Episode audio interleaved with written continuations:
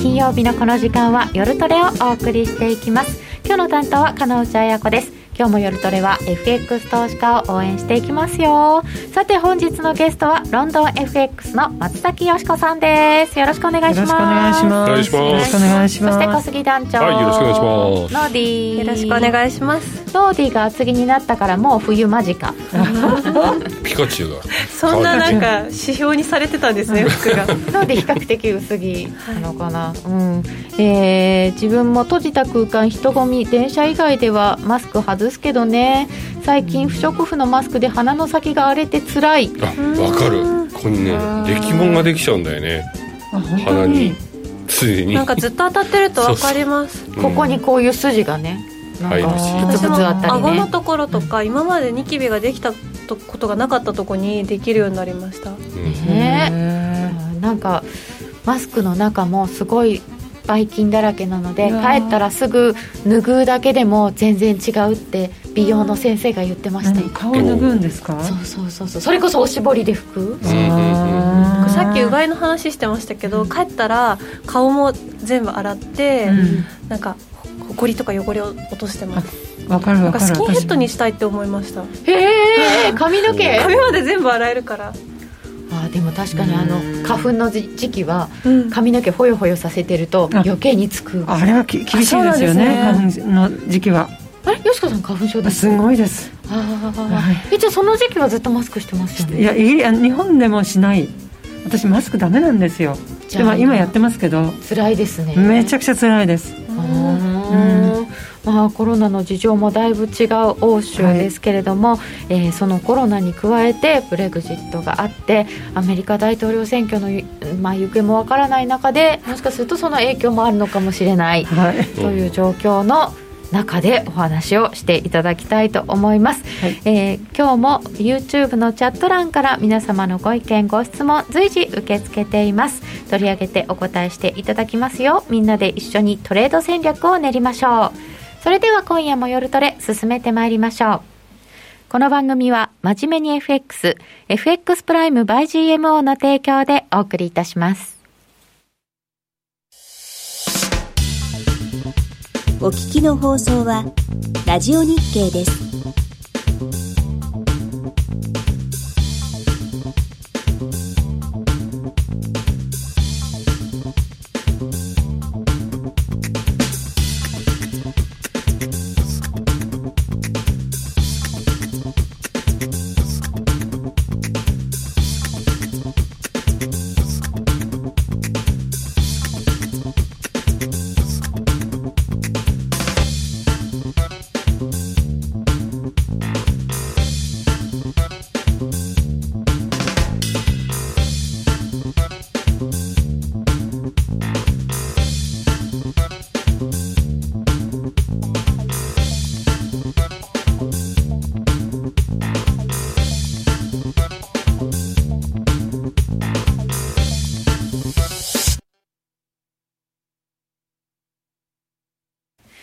改めまして、今日のゲストは松崎よしこさんです。よろしくお願いいたします。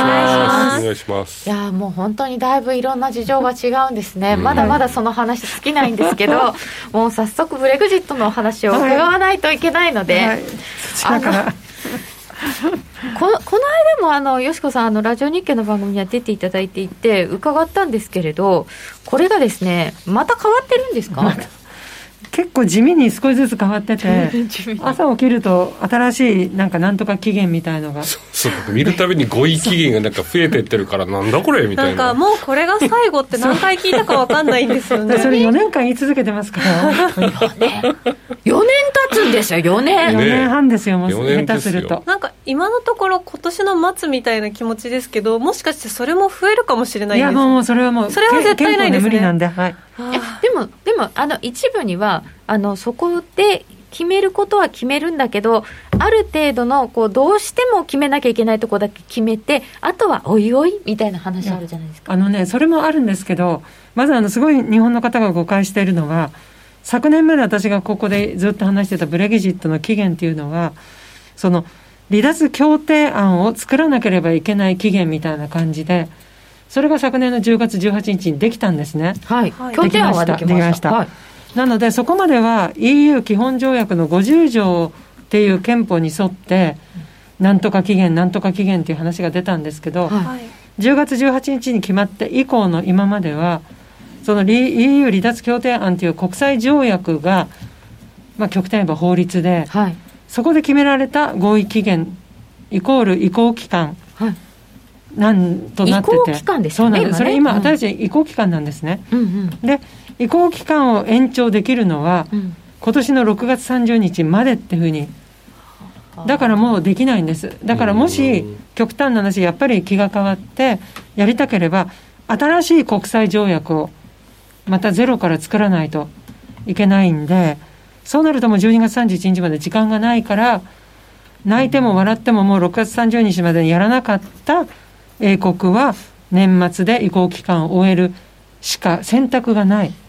じゃあ今度の年末っていうのは本当に本当に期限なんですね。本当のあ悪いかといえばガチの期限ですね。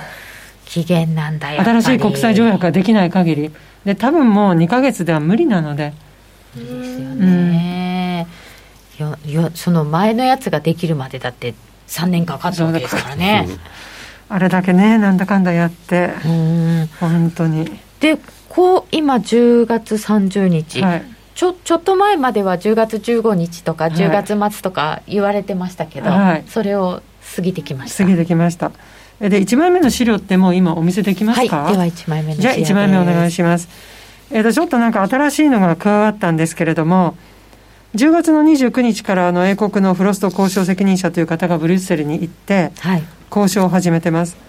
うんで、一応11月のさ3日か4日どちらかまでいることになってるんですけど、この11月3日以降っていうのが、まあ、これあの法律的な合意期限ではないんですけれども、今回その10月15日にはとりあえず流れたので、11月3日にまでに合意できなければ、もうこのバルニエさんとフロストさんはもうご退場願って、あ英国からはボリス、ヨーロッパからはフォンデアライエン委員長、はもう、まあ、あとはまあミシェル大統領かどちらかで、はい。もう政治的に解決しましょうと。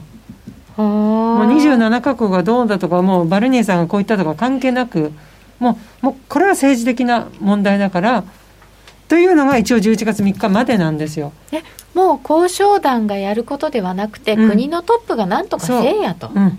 ただしこの11月3日っていうのは別に法律で決められているわけでなくて、そのフロストさんとバルニエさんの間でいろいろ話して、はいもう僕たちよくねみたいな。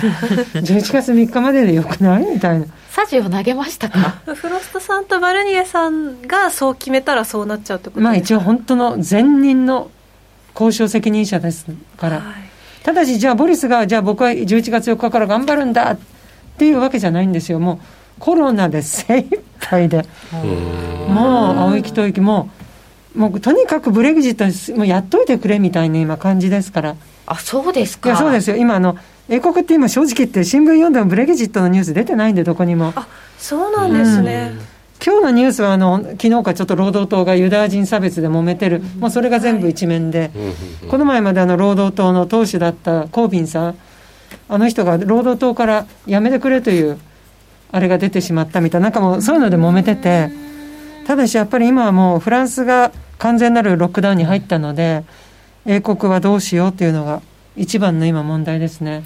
そうすると、うんもうあの頭がそんなにいっぱいいろんなことできないので、うんコロナ対策をなんとかしなければならないポリスさんはそうなんです。できれば11月3日以降ご指名を受けたくないんです。これ11月3日だっていうのは大統領選挙と関係あるんですか？いや私それすごく気になってて、はどの新聞読んでもやっぱり11月3日って書いてあるので、そこら辺ものすごく意識してる気がします。い、うーん。うん、だってちゃんとした土曜日日曜日じゃないから3日って。普通こういうのって大体週またがないではい。土日で決めてじゃあ月曜日から例えばボリスさんお願いします。どうして11月3日選んだのかなと思うとやはりそうなのかなと思いました。うん。これそうするとこの11月3日以降はボリスさんなんとかしてねフォンデアライエンさんなんとかしてねになった場合、うんその人たちが政治的に11月中旬までに。中旬までに。中旬。この中旬っていうのがどうして中旬かというとこの11月23日から欧州議会が始まっちゃうので、うんうんうん。中旬までに合意しないと、ここで合意したら、その合意した法律的な文書を27カ国の言語で書き換えないと、すべてが英語でないし、すべてがフランス語でもない。はもうやっぱその言語、フランス語でもフレミッシュとかいろいろあるので、そういうあの本当、事務方の方たちの、まあ、法律の事務方がやらなきゃいけないので、まあ、大体1週間必要だと。あそうか法律に即したはい、置き換えが必要なんですもんね、そうです、そうです。えっと、1枚目の資料によりますと、11月3日以降の次の期限が11月中旬、はい。本当の意味での最終合意期限って書いてあるんですが、はい。これは、えーその次の欧州議会、11月23、26から逆算して、ここになると、そうですね。うん。いや、やっぱりいっぱい国がいて、みんな言葉も違って、全部違いますもん。事務方さんも必ず時間が必要、うんでこれ、欧州議会で何するんですか、あ、ここあのね、欧州議会って皆さんあまりあ適当に考えちゃいけなくて、どれだけ合意しても、はい。欧州議会で可決されなければ、ブレギジット合意できないんです。うんそんなラスボスみたいな存在なんですね。国会みたいなもんだと思ってたんまあ、ですけど、えーそうですね、欧州全体の国会、だからフランスでも合意しました。議会で、はい。ドイツの議会でもいいです、全部27カ国の議会、全部が良くても、はい。欧州議会で待ったがかかったらもう終わりなんです。うーん。だから最後のこの欧州議会のにに12月14日週の批准採決、はい。ここでちゃぶ台返しがないといいんですけど、あまだここでちゃぶ台返しあり、ありありです。批准されるかどうか、え、これ、これまた27カ国全部がってやつですか？そうです、そういうあの議員がなんか1000人とかいるじゃないですか、いろんな国から。その人たちがまあ単純多数多数決でいいですよって、まあ、ここでちゃぶ台は私はもう返せないと思うんですけど、それぞれ自分の国の事情があるから、例えば英国が抜けたことによって補助金が少なくなる。ハンガリーとかポーランドあたりは、何か引き換えしない限り僕は議員が全部イエスしませんみたいな、それはやりますよ、政治家ですから。うん。あねそうですですね、あそうかそうか。イギリスが今度お金払わなくなるので、はい。財政厳しくなって、はい。ハンガリーに配る分とかが減っちゃうわけですえねあの事実減るんです。ううん。うん。んただし、そこの減る分を、この前あの、もう忘れになってるかな、あの EU 復興基金というのがあったじゃないですか。はあれであそこでおまけもらえるようにしてしてあるんですよ、なるほど。調べると。そうきたか。そうきたんです。だからあれはイタリアのためにやってることになったんですけれども、実際よく数字を見ると、はい。その、まあ、直接ハンガリーとは名前が書いてないけど、そういうところの地域の、まあ、インフラ整備とかなんかそういうので、ちゃんと行くようになってるんです。うん。その復興基金ができますよはすっごい大事な一歩で一つ進んだねって言ってユーロ買ったっていう解説ずっと聞いてたんですけどはい。でも遅れてますようんね、いやまだきききちんと批准されてないんです。それはもうみんなヨーロッパ、ヨーロッパっていうかロンドンのディーラーも結構気にしてて、あれだけいろいろ言ったけど、まだきちんとした法律っていうか、あれになってないよねっていうのは、は結構つっつく人はつついつっついてますね。本当にユーロ買ってていいのかと。それで止まっちゃってるわけです、またねるほどそれすごいあると思います。うんで今出てきたこのハンガリーとはい。ポーランド？ハンガリー、ポーランドはね、結構めんどくさい人たちというか、まあイギリスが一番めんどくさいから、あるんですけど。なんか美人が多いぐらいしかわかんないんですけど、やはポーランドは綺麗だった。すごい綺麗だっ。確かったぱりもうモデルさんみたいな女性ばっかり。ねま、街を映しているのに、うんどこですか？ここは芸能界ですか、まさにそんな感じ。ただ、一緒に連れてる男性は全然で、え女女性だけなんですか？女性が令和のファッションをしてるところに昭和の男性を連れて歩いてるか。ら。男性が遅れてる髪型一つにしても、昭和みたいな髪型で。へえ、流行りがいろいろなんですね。ねえ。なんか別に綺麗じゃないと街に出ちゃいけない法律があるとかじゃないですよね。えそれなりに残念な人たちも自分も棚にあげますけど、みんな残念な人、すごい人といろいろいらして、ただすいごい人が本当にお綺麗。ねえ。ついついそんな方に行っちゃったんですけどハンガリーと ハンガリーとポーランドってなんか結構まずそうですよね。なんかあの EU 出ちゃうとかそういうあのは？のイギリスの次はどこだって言って、私だったら迷わずポーランドかハンガリーって言います。やっぱりあのもう首相自身が例えばオルバンさんとかポーランドも来年多分総選挙か大統領選挙かなんかあるんですけどもう完全にあの2つの国は EU のその憲法をきちんと守るデモクラシー民主主義からそれた政策をもう打ち出してるので、ペナルティ今イエローカードと多分もうハンガリーはレッドカードまで出てるんですけど、レッドを出してひるむ人たちじゃないんですよ。普通ねイエロー出たら気をつけなきゃって思うけど価値観全然違うから。レッド見てもはいっていうもう全然 我が道を行く。ある意味トランプさんみたいな、からトランプさんと仲いいんです、ハンガリーのオルバンさんは、ね、ものすごい仲良し。レッドがたまると何レッドっていうかイエローがたまると何が起こるんですか？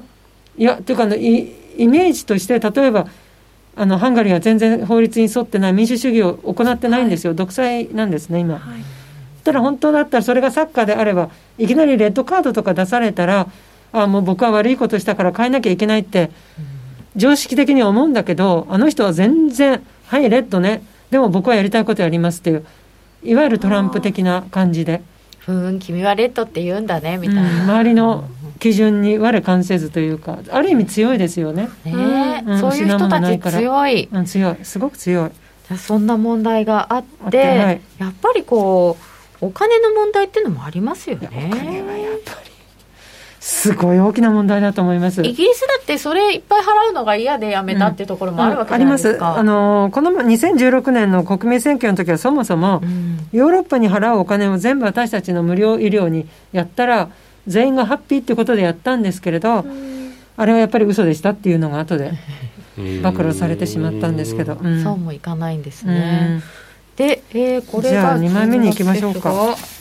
でこれまた年末までのタイムラインで、まあ、今と全く同じなんですけれども、10月3日以降合意できなければ政治的解決でそれを11月中旬ぐらいまでにやらなきゃいけない。でそれが、まあ、できたという前提で23日から欧州議会が始まってそこでいろいろまとめたのが12月の10、11の EU サミット。でこの日までに万が一合意ができなければこのサミットを使って公式に残念ですが合意なき離脱になりましたっていう発表の場になるのではないかと。あもう12月31日を待たずこの日に発表になるかもしれない。かっていう予想でただし12月31日までは決定的なことは言えないけれど、ええ、多分もうこの10日から31日までの間の2週3週間ですか？もう誰も努力する気ないというか例えば私にしてみるとやっぱクリスマスの方がブレグジットより大事になってしまう。ちょっと待ってください。そんなことじゃちょっと待ってください。ブレグジット決まらないかも、ダメかも、合意なきかもって言ってるのにクリスマスはクリスマスやるんですか、ね、私も向こうに住んで初めて思うんですけど、はい、あの人たちにのクリスマスにかける情熱って、私には理解できない。そうボンクレ正月が一日のためにあるんですよ。で私もちろん楽しいけど、はいなんかそこまでしなくて日本のお正月もすごい大事だけどそこまで人生かけないじゃないですか、うん、人生はかけないですね。もう1年前からプレゼント選んでるし私のあの亡くなった義理の母なんかもクリスマスが終わると来年のクリスマスは何が欲しいって聞かれて、ちょっと待ってまだ今年4日5日残ってるんですけどっていう感じでもうあの人たちはもう全部がクリスマスを中心にまあ極端なやっぱりキリスト教だっていうこともあるんですけど回ってますね。うん。この日のために1年を働くって言ったら夏祭りですかね日本でいうと。ああいいですね夏祭り、ね、なんかそれがだから結局できてないんですけど、うん、今年、ね、ドイツがロックダウンになっちゃってクリスマスマーケットが開けない。開けないしあとあのメルケルさんのあの最後の党大会もキャンセルされたし。うん。結構いろんなところに影響出てますよね。ねうんそうするとクリスマスを目前にしてこの EU サミットがどうなるのか、うん、ただでさえ働かないボリスですからクリスマスに働けとか言ったら反乱を起こしそうボリス自身が。ボリスさんが。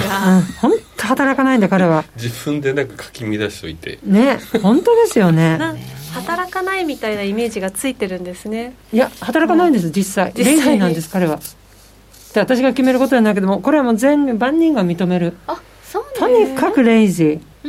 だからちょっと面白いとこパッと掴んでわーってやって幸せな感じのが。だからもう来年の3月から4月にはもうやめるっていう話になっていて。うん。え決定じゃないですよ。決定じゃないですよ。ただしやっぱりまあ一応コロナでかなりしんどいっていうのが一つの理由と、あとは今首相として15万ポンドなんですね給料が。はい。だからまあ15万ポンドって3000万円ぐらいまあ2800万うんでそれじゃ足りないと。うん。で自分の前任のメイ首相がお辞めになられてまあ講演とか。そうすると2つの講演で1 million 1億5000万円もらえたと。でボリスの価値は3倍なんですってそれの大体。そうするとこうやってねコロナでいいかだたこだ言われてブレギジットでボコボコ言われてそれだったら何の責任もなくまあ1年、まあ、適当にスピーチやって45億円もらえた方が楽じゃないかと今そういうふうに考えてるらしいです。とりあえずもう一回自分の名前載ったので首相として。もう最も首相になっちゃいけない人ですね。まさに本当そんな感じなんですよ。本当レイジンなんですよ。リーダーになっちゃいけないタイプの人でですすねね、まあ、そういう人に任せてこの年末までのキツキツスケジュールをやっていただかなきゃいけないっていうのは。それもコロナと並行しながらなので、うんうん。もうすでにボリスさん的には超オーバーワークってことですよいやねもう半端ないオーバーワークだと思います。だっていつ見ても顔色悪いし髪の毛が半分になりました金髪だから見えないんですけどここの上から やっぱりそういうの取る人いるのね意地悪。使用前みたいなの。選挙の頃。うん。今みたいにやると本当半分ぐらいもなくなってて。うん。ストレスが表面には出やすいですもんね、コロナにもねかかっちゃいましたしね、金髪だからよくわかんないんでしょうねなくなっても。うん。なんか割とねこうライオン的な。そうですよね。こういうふうに見るとここあるんですよ。ここはパコッとカッパみたいになくなっててだからすっごいストレスなんだなこの人と。思いましたそれ見た時。なるほどスキンヘッドにならないとダメだね。あそっか。いやそれは清潔のためにはいいかもしれないけど、でもそうやってもしもこれが決まらなかった場合ですよ。あよしこさんこれあのちゃんと合合意？なんか合意がな何かしらの形でできる可能性ってどれぐらいで見てるんです私はすると思ってます。これすると思ってる。な勝手に思っててだからしなかったら本当ごめんなさいなんですけどマーケットの織り込み済みは私が例えば夏頃夏ちょっと過ぎぐらいは40%ぐらいだったんですよ。いわゆる銀行のうんああいう読み物。それが私が日本にいる間に大体今もう60から70ぐらいまで高まってきてて他あの一社の銀行だけは100%っていうところがあるんですけれどもあもう完全にするよと、うんうん。でも私もなんとなくするような気がします。やっぱりこれ抜けて大変なのはみんな英国だって言うんですけどヨーロッパはヨーロッパなりに大変なのでうん。うん。うん。だから私はやっぱり最終的にはイエスとやるんじゃないかなと思ってます。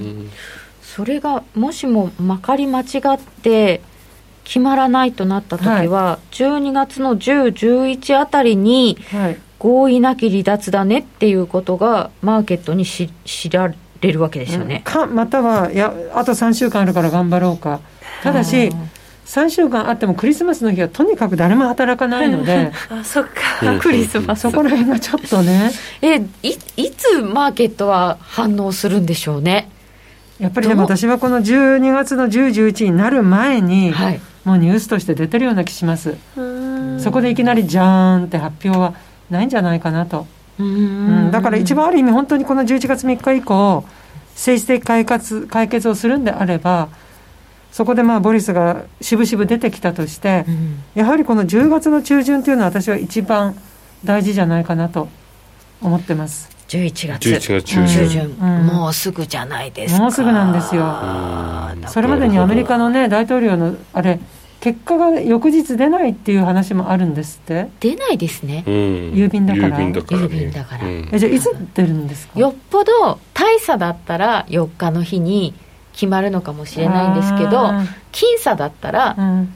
まあ、あの皆さんがおっしゃってることにはトランプさんは絶対僅差で負けてたら敗北宣言はしないよね。あでご本人がねあの法廷闘争に持っていくって言ってるので、それは決まらないんですよ。であのえーっと前回決まらなかった時は36日間かかったのでーいやそれこそクリスマスあたりですね。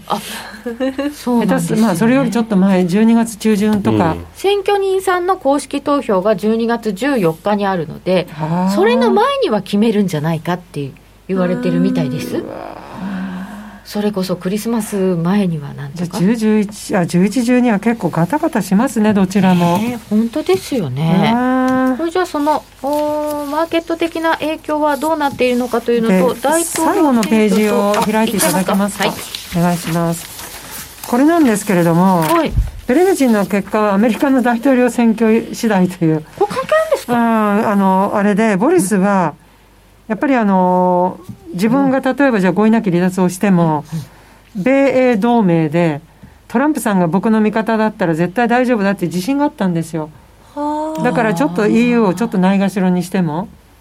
だけれど今も全然そういう状況じゃないので、慌ててこの一番真ん中に書いあ一番下に書いたんですけれども、ラーブ外務大臣をアメリカに送って、あと中米英国大使、あの女性なんですけれども、もうそのいわゆるバイデン政権となった場合の主要ポストの人物ってもうすでに決まってるらしくて、そういう人たちに水面下でアプローチして、っていうのは、バイデンさん、トランプ、あボリスのこと大嫌いなので。うん、トランプさんとは会ってましたからね。トランプさんとはね、もうお互いに会ってましたけど、うん、価値観も多分。似てたし、うん。バイデンさんはとにかくブレギジットはまず嫌いだし、ボリスのこの国内市場法案っていうのも嫌いで、でイコールボリスともあまり関係を持ちたくない。でバイデンさんやっぱり自分があの当選した時にはやはりそのトランプさんで大きく傷んだ欧州米欧の関係強化を一番最初にやるらしくてだからもう完全に英国は置いてきぼりになってしまう。ああそれであそれはまずいぞと。そうだからボリスとしてはトランプさんが勝てばあじゃあいいよ合意なきでって言っちゃうしバイデンさんとなればちょっとはちょっとアメリカにすり寄るために欧州にもちょっとは自分で譲歩するみたいな感じということの話になっています。ちょっとジョンソンさんが急いでいるというかですね。まずいなと思っているというか。はい、えー、えじゃあ、えー、バイデンさん勝ったらとえこれ売られるの？いやいやいや合意ありの方になりやすい。あなるほど。トランプさんがなったら合意なきの方になりやすい。合意ありの方が微妙にポンドにとってもユーロ私はポンド買いだと思ってます。バイデン勝利でポンド売り？いやポンド買いかもしれない。ああなるほど。ちょっとお態度を軟化させる EU に対してね。そうですね。ということもすり寄る場所がなくなるので。いい子になるなる必要があるってこといやでもボリスはいい子にならないと思うけどまあ今みたいな とんでもない人からちょっと普通に戻るみたいな、なるほど、米大統領選でポンド取引するのも終わりなんですね。結果見ながら。ありですね。そしたらね。ね。うん。そっちの方がめっちゃなんか値幅すごそうですね。アメリカの大統領選挙の後の値幅私も想像できない。そういうとか4日に普通に出るだけでもすごいと思うのにそれが出なくなったとかっていうともう噂におひれはりはひれっていうんですか、はい、つくとどれを信じていいかっていう自分のその選ぶ力ってすごく大事になると思うので、うん、噂に振り回されて終わりっていうことにもなりかねない。うん、まあ、4年前もね最初に出てきた投票結果を見てガーって東京だけ反応それならブレギジットの国民投票ですよ。もうそうでした。絶対残留と思ったら最後の最後で離脱なんか最後の本当1週間ぐらいでしたよね急に。なんか。いやもう1週間もない。投票締め切った。投票締め切った世論調査でも残留だったんですもん、そっか。それでブレギジット党のナイジェル党首が僕は負けましたって。みんなにおじお辞儀してもうやめますって言ったのに3時間ぐらいにやっぱり僕戻ってきましたってだからあの時にもう私も随分やられましたけどはっきり言って残留だと思ってたから。ただだから今回のトランプさんのあれは怖いのはその4日にきちんと出ればまだいいけれど出なかった時のえじゃあいつなんですかみたいな。もういつになるか分かんない、ね、あとトランプさんがごねちゃった時とかね。ごねますよね。あの方もごねますよ。値幅はあるけど上下するみたいなのって一番ちょっとやりづらいですよね。やりづらいやりづらい、まあ、リグやるときにリグわないと。うん。なんか割り切って繰り返していかないと、ね、よく書いちゃうとすぐなんか反対いきそうだね。うん。よしよし乗れとかって思ったら逆みたいな。東京終わってアメリカ行ったら全然違う動きしましたからね、まあ真っ逆さま変わりましたもんね、ポポンドもそうですよね。あのブレグジットの時もそうでしたよね。そうでしたね。もう振り回されまくって。えじゃあちょっと待ってアメリカは4日に出なかったらいつ出るんですか？その投票結果の郵便投票の締め切りがまた州によって違うんですよ。ああそういう面倒くさいことしてほしくないんあだけど。の国州によって随分権利あのが本当でも国みたいなもんです違からね。うん。税金も違うし。えなんで違うんですかね？なんかうん。11月10日のところがあるとかなんかいろいろ違って。なのでいつになるかよく分かりませんさすが合衆国ですね。合衆国です本ね当そうですね、うん。でもちょっとそれがアメリカ大統領選の結果がブレグジットにも影響しちゃうというのを、ね。ちょっと怖いですよね。初めて知りあでもそうですね、うん。アメリカ大統領選がなんか、まあ、遅くても12月14日には決まるだろうみたいにさっきあの、うんうん。決まるかもみたいな話があるとおっしゃってましたけどってことはこうブレグジットが大統領選の結果を見てからってなった時に、この12月14日の欧州議会の採決までにとっくに間に合わないってことですよ多分ね。私が思うのはもう11月の4、5あたりで出なければ、ボリスはやっぱり自分で判断しなければダメなんじゃない？多分いろんな情報網があると思うのでやっぱりね、国のトップですから、はい。まあ、自分でかけるしかないんじゃないんでしょうか、期日前投票がすごく今回多くて。でしょうね。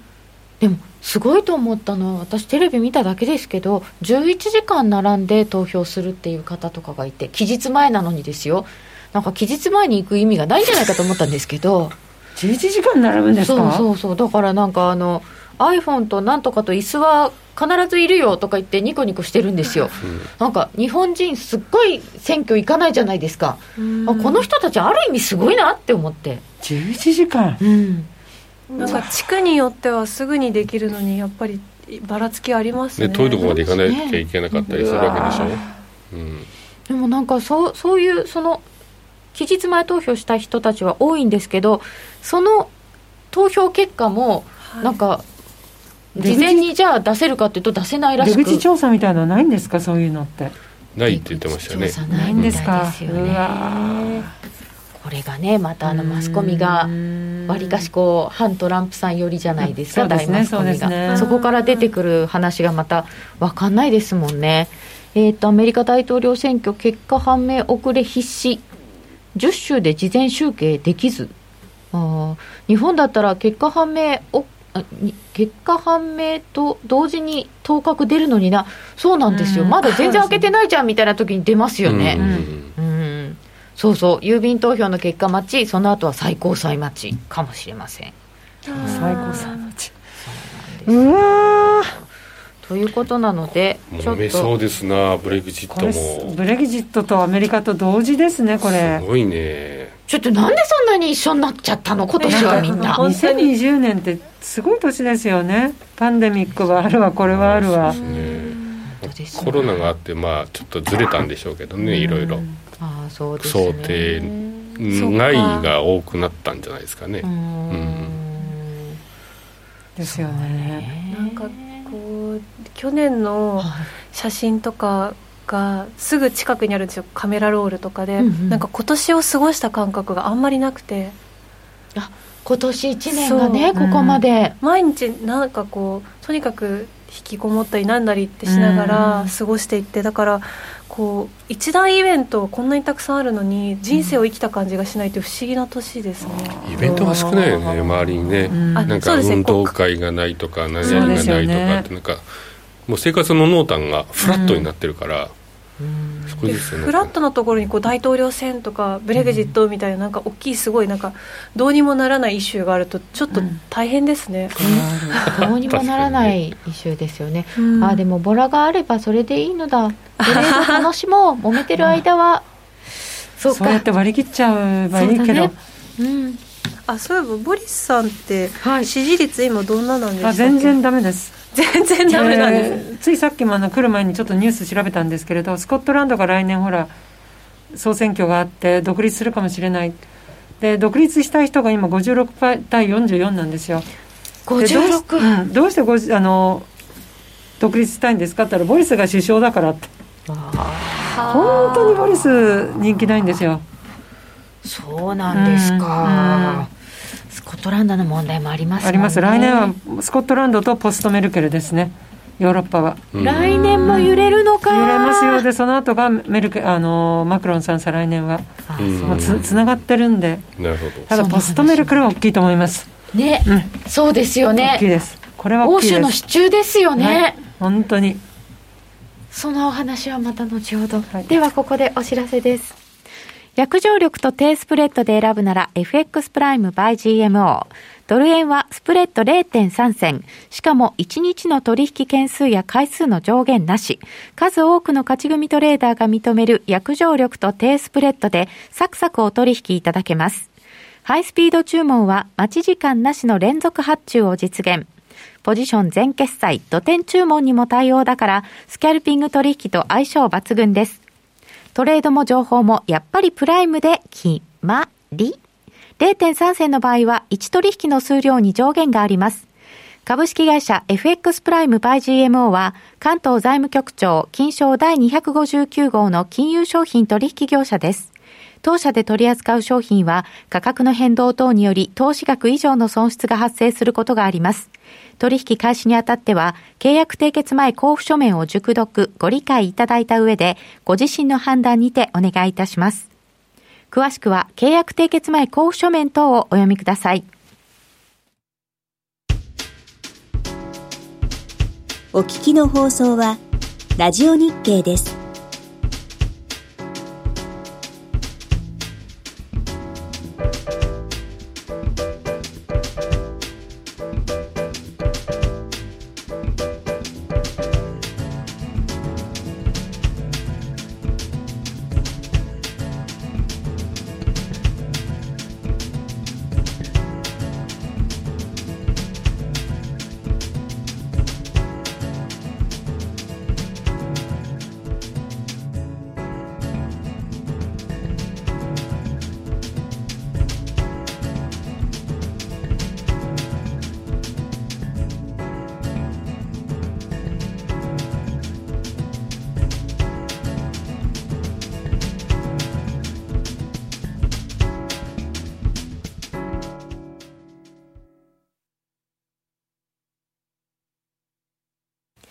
続き松崎よし子さんにお話を伺っていきます。そうするとスコットランドもあって、はい、メルケルさんあって、はい、マクロンさんもその次の年？マクロンさんが2022年ですね、はあ、それがあるので今あのブレグジットあの交渉の漁業権、はい、あそこですごい粘ってるんですよ。はあ、自分の支持率のためそのためあのフランスの GDP の中で1.6%しかないんですね農業と漁業。漁業、はい、だからある意味まあないと同然なんですけれど、うん、そこの大きくたくさんあの漁業が取れる北部のあの知事だかなんかが大統領選挙に打って出たくて、うん、もうやはりここで話をまとめないと全部票がその人に行ってしまうので、非常に危機感を覚えて。ああそれで頑張っちゃってるんですか、うん、それで頑張ってるんですだけれど他の国はもうそこまでフランスに頑張ってもらいたくないので、やっぱり、うん、あくまでもフランスのみなんであれだけ頑張っちゃってるのが漁業権で。で多分私思うんですけれども例えばドイツとかだと英国っていうのは5番目の輸出ドイツからの輸出。でほとんど車、そうなるとそこで、ね、ただただヨーロッパがあごめんなさいフランスがだとこねて例えば合意なき離脱になった場合、はい、一番金額的な損失を受けるのはドイツなんですよ。で今今ちょうどあの EU の議長国がドイツなのでたまたま。そうですね。だからこの前のあの EU サミットでもメルケルさんがもうマクロンさんに、まあ、そんなに一人で頑張ってないでもうちょっとなんていう和を、和っていうかみんなの意見も聞きなさいってなんか怒られたみたいな、うん、もうお母さんみたいな。なるほどね、うんだ怒れるのメルケルさんだけじゃないですか。いないんですよあのあのマクロンさんを。そのメルケル母さんがいなくなっちゃういなくなると思うと。本当ね。本当彼女はある意味ヨーロッパの大統領ですよねずっとね。そうですよね、うん、その支持率もちょっと下がってるって言われてたところに、まあ、今回あの非常にあの頑張ってこのコロナ対策をなさって、ね。うん、少しまた支持が上がった。上がってきてる。はい、うんいやでもあのドイツはちょっと中国に対する姿勢も変わったりしていて、うん、今、本当にこのコロナの下でいろんなことを変えつつあるかなというイメージがありますね。すね公認の方がもう私もすぐ今名前言えないんです。けど3人もう決まってる感じなんですね男性が。だからその どなたになるその本当にメルケルさんの敵みたいな人が一人いらっしゃるんですよ。もしかその方が当選してしまうともう全部の政策がまあ、極端真逆になってくるのでドイツっていう国が大きく変わる可能性もいい意味でも悪い意味でもあるんじゃないかなと。ポストメルケルはやっぱり今までほらの女性 AKB 員さんじゃないけどそういう人がいたのをやめちゃったのでちょっと面白いある意味面白いそうですね。生々しい戦いになるのではないか。ユユーロ動きますか、ね、いや私は動くと思いますよ、ね、だってやっぱり本当やっぱり本当ヨーロッパの長でしたもん彼女は誰が何と言えばやっぱりメルケルさんだったんで。長かったですしね。長かった、うん、長かった。で女性だしでもやっぱね頭はすごくいい方だし。うん。さてではでは、はい、えー、ユーロそれからポンドの行方を伺っていきたいと思いますが、はい、先ほどもお話あったんですけどポンポンドだけじゃなくてやっぱりこうイギリスが出ることによって欧州も痛むんですよね、うん、いや私はとりあえず本当に合意ありで、うん出る場合っていうのはユーロ売りポンド買いでも。ユーロ売りポンド買いで、うん、やっぱり今までそれがダメだっていうことでユーロ買われてポンドが売られてここまでぐわっと来てるんで、うん、その逆も、うん、逆戻しって変な言い方なんですけど、逆サイド。ただしあのユーロスイスではやっぱり今ブレギジットあるコロナがあるでずっとスイス買いで来てるので、はい、その部分のブレギジットの不透明感がなくなるから、その部分はちょっと一旦。そうなるとやっぱりポンドスイスで買うのが一番早いのかなと。ただ私はやっぱりユーロポンドで入りますけどそれが一番リクイディティ多いし、ユーロポンドなんですかね。私はね。ただポンドスイスもちょっと触ろうかなと思ってます。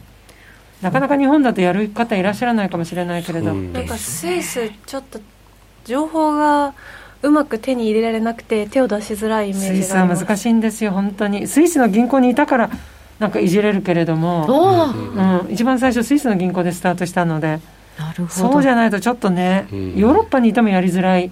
スイスは嫌な記憶が。わかります。スイスショックの時の記憶、もうそれだけで触れない。なんていうかこうただのこうなんていうんでしたっけ食わず嫌いぐらいな感じになっちゃってて。わかるわかる食わず嫌い。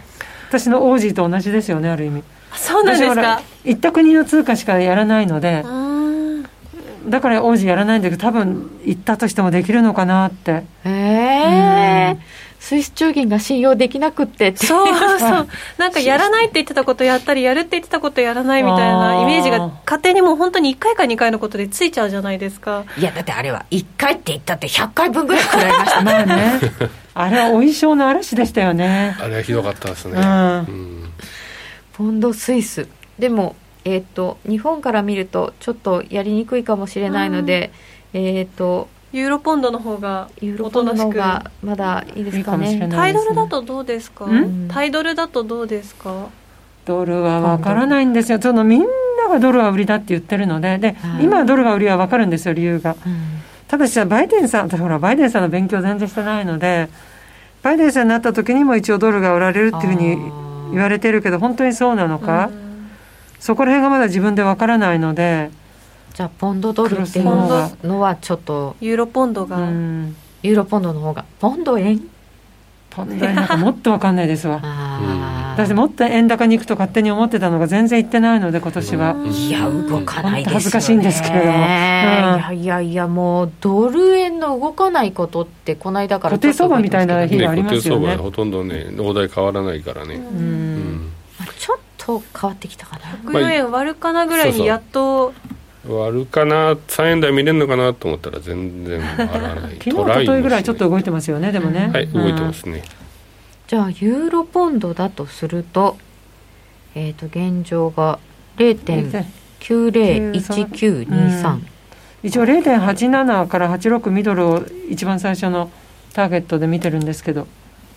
0.87、うん、まあ0.85っていうのが一番分かりやすいんですけどそんなにいっぺんで500ポイントも動くわけないし。別にその1日で300ポイント動くとは思ってないけどユーロポンドってあの見ると動かないと、はい。ドル円のような固定相場になってるんです。で突然来るんですよ。なんか一本調子でいきますよね。いきます。もうポンドの一度びっくりするような動き入ると、もう遅いと思っても100ポイント取れる。なんか取れなんか動いたりしますよね見てるとね。ポンドは逆らっちゃいけないってとにかくこれだけ覚えました、うん。そうそうじゃあ割とトレンドは出やすいってことですか？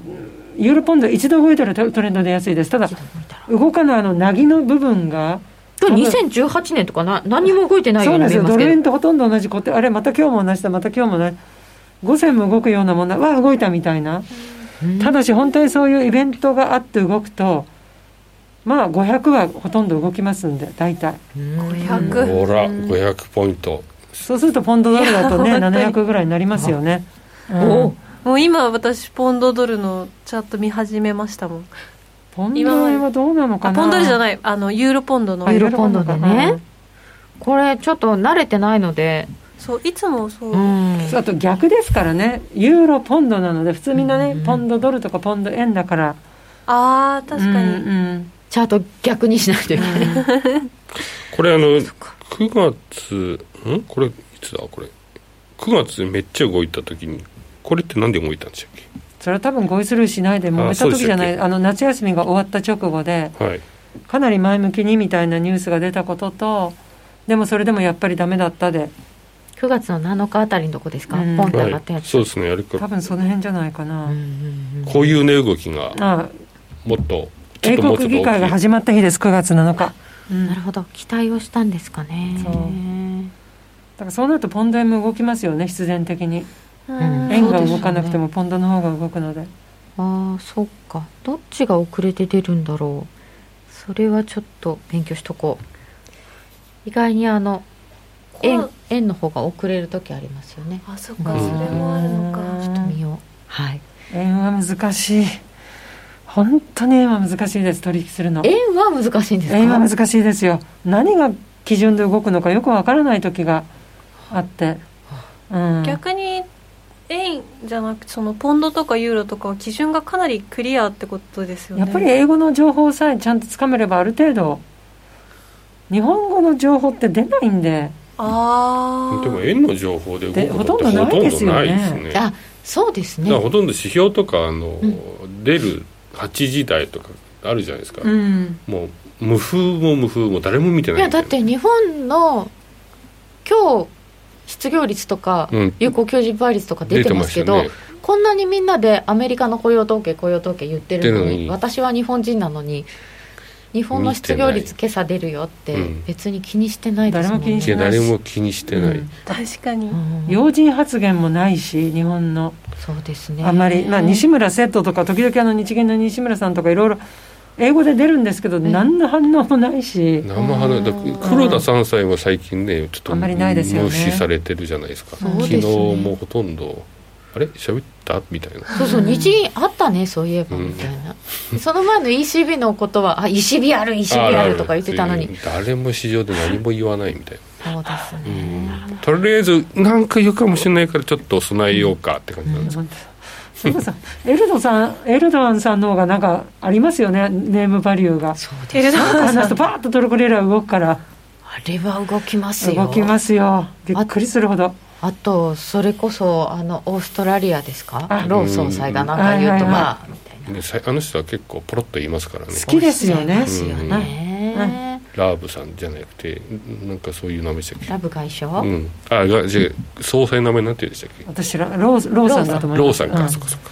オーストラリアの中銀ってなんか面白いですよね。うん。欧州の人が絶対言えないようなことをポロンって言って「ひえ」みたいな、うん、あれはびっくりします。朝から動いてんなとなんか言ってたりしますからね、うん。もう日本時間だからあれは結構来ますよね。あれは来ますね。だからうん。8時台9時台のそういった発言は結構注目ではありますよね、日本の都合じゃなくていろんな国に惑わさ惑わされるじゃなくていろんな国の都合で動くから確かに分かりにくいっちゃ分かりにくいですね、そうですね。独自性はないんですかね。ポンドが動くのは思いっきりこの独自性を持ってこれで動くんでしょうけどうん。これ合意できそうだなって言ったらやっぱりポンド買うんですよね。私は買います。これでまだあの綺麗に織り込まれてはないと思うので100%、うんうん多分合意だろう合意だろうみたいのはずっともうだいぶそれも織り込まれて最近バーッとポンド買われたけれどもやっぱり公式に「はいじゃあ合意しました」って言われたらやっぱりご祝儀買いが私は入ってくると思います。ご祝儀買い、うんご祝儀買いできないかもしれないって言ってもあんまり下げなかったですあのねよね。本当最近あのマーケットの参加者がうん。いいニュースにだけ飛びつくような動きが買いたいんだ、うん。悪いニュースの時はなんかあまり飛びつかない、ううんんでもその相手方のユーロですけどそれこそその復興基金で買ったりしてきたわけですけどこの先のユーロの行方ユーロ自身の要因とするとどう私なんですか？実行レート見てると買えないんですよ。とにかく高いんですよね。高いですよ。めちゃくちゃ高いですよ。だからあれ見てると買えないけどただまあ自己レートが高いから買えないっていうのもおかしな理屈なんですけど過去そこら辺のレベル100あの124とかそういうとこいて半年ぐらいとぼけてるんですけどそのとぼけた後がもガラガラ？うもうあれ？また今日もっていうぐらいに毎日毎日下がっていくから今あまりもうある意味もうほとんど無視してそろそろ来るかなっていうのはやっぱり ECB とか関係者の発言を聞いてそれで来そうだっていう時に行けっていうふうには行こうと思います。うん。この間の ECB はまあとりあえず動きはなしで、うん。12月になんかするよってやりますね、あれは絶対対ありますね。ううん。ん、でも何をするかラガルドさんが全然リップサービスしてくれないんですけど。彼女自身は分かってないんじゃないですか。だだからラガルドさんの記者会見必要なのかなと。だから昨日ツイッターで言ってましたもんね、私本当通貨な必要あんのみたいな、うん。いや通貨ってなんだよと思って。本当に私は昨日実は聞いてないんですよ彼女の。初めてです。うん。ECB の総裁の記者会見を聞かなかったのは、いやそうですか、うん、初めてですね私。えー。ずっとやってて、えじゃあこれからはあれですか？レーンさんの話聞けばいいんですか？レーンさんあとはあの本音で話しちゃうホルツマンさんホルツさんホルツマン。ンあのオーストリア中銀。はいはいはい。あ本当に本音でポロンと話してあ今日も言ってました、12月に何かやんなきゃいけないかねみたいな。あー。レインさんの一発目の1.20の時たあのユーロ牽制が出て、はいはいあれはやっぱりあれで反応しましたね。しましたしました。やっぱりチーフエコノミストなので、うん。彼の話は絶対聞いとかなきゃいけないんですけど、あとはそれはそれでやっぱりタカ派の意見それこそあのバイトマン総裁とか、はい。ノット総裁オランダのそういう方たちの意見とあとまあハト派の方の意見を総合して話を聞かなきゃいけないかなと、うん。うん、ハトのもうレンさんなんか究極のハトですから。レーンさんが鳩。もう飛べないほどのハトですから。飛べない鳩。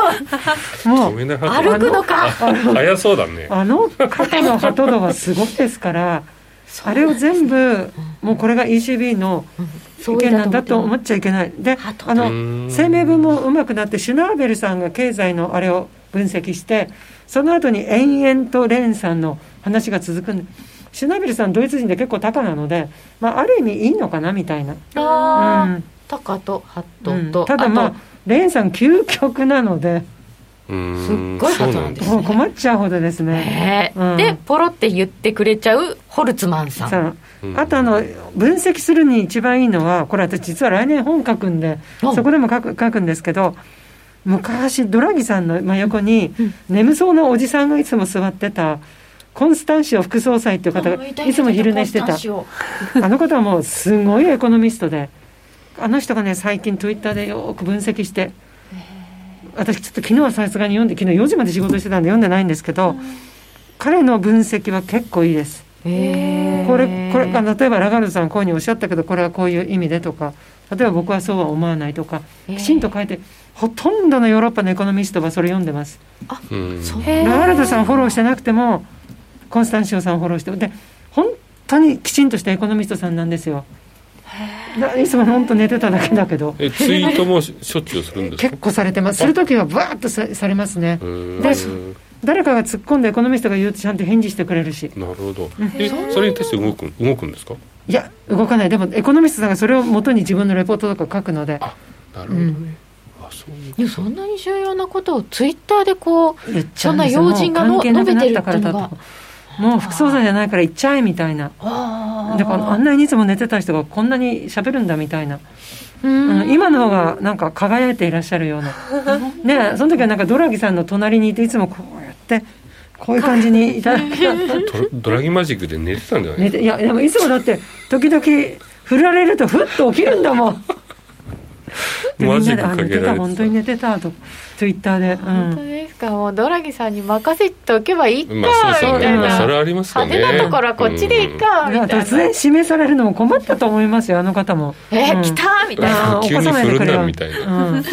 いやだから本当にドラギさんのイメージが強いのでラガルドさんだいぶ雰囲気が違うな違いますよね。だから最近ラガルドさんのスピーチは全部事前にレコードしたもの流すだけなんです、う。うん、記者会見だけじゃなくて例えばいろんなところに呼ばれてスピーチするの全部事前にレ録画。あそうなんだ。だからもう本当徹底してますね出現しないように。あ出現があったからそういうふうになっちゃったんですか、最初そうです。一番最初の記者会見で出現しちゃったんうで、ーん。それからもう読むだけみたいになって。そしたらとうとう今もうプレレコードしたやつを流すだけになっちゃって。コロナじゃないんですねあれ。コロナじゃないですねあれは。コロナ対だって他の人だって他の人は普通にパネルディスカッションとかやってるから多分もう自分で怖くなっちゃったんじゃないかなと。話すのが。動きましたからね。出ましたもん一あー。時一だからそう回目でこけなるとなんかラガルドさんの発言で動くみたいな期待も全くなくなっちゃいますそそれありますよね。ううんん。でもこれから、まあ、12月には動いてくるとすると、まあ、やっぱり緩和方向ですよね。そうですね。ううんん。それは間違いないです。とやっぱりちょっとユーロはここまでちょっと買ったこともあって売り目線ですよね。とりあえずただもう金利はこれ以上マイナス深掘りできない。もう大御所のスイスが0点マイナス0.75っていう人がいるんででマイナス0.5ね0.6にしても何ともないからややはり QE を増やす、まあ、ありきたりだけれども、うん。あとは TLTRO3 という、あの銀行が借りれる貸し出し金利をもっと下げるか。だから目に見えない金利カット、うん。それはもう一回やってるんですけれどもそれぐらいしかもう奥の手ないんじゃないかしらあとなんかグリーンボンドとか。あグリーンボンドはもうこれからどんどん発行すると思います。やっぱりヨーロッパでグリーンを売りにね、とか日本があまりグリーンじゃないなと私いつも帰るたびに感じててやっとねあの袋が有料になったぐらいで。まあまあやねっとですよやっと。コンビニの袋。はい。やっと。と環境への意識っていうのは、ヨーロッパがだいぶ進んでいるとは。進んでますね。ね、はい。聞きますがさてそうすると、はい。えー年末までだいぶ忙しそうなんですけれど、はい。えーよしこさんの戦略はいつ頃どんな感じに？まず11月15ですね。中華ですね。もちろんあの11月3日なんですけれども、はい。もしかしたらトラあのトランプさんのあれを待ってボリスが何にも動かないリスクもあるので、うん。まあ、でも11月3日以降はやっぱりヨーロッパあのボリス、まあ、ボリスっていうかブレグジットとトランプさん両方でアメリカとはいそれで10月15日はもうやはりもう絶対何かの答えをブレグジット出さないと多分私はいけないと思います、11月、うん。11月。中旬15、はい、ボリスが動かなくてもヨーロッパからもつっついてくると思います、さてどんどんと期限が迫っていきますよ。でもきっとなんとか今年中にはまとめるんだろうと期待してます。期待して私ははい。期待も込めて、はい。えー見ていきたいと思います。まあ値幅はあるんでしょうね、えーさてアメリカ大統領選挙直前ということで FX プライム by GMO でもアメリカ大統領選挙の特設ページができたそうです。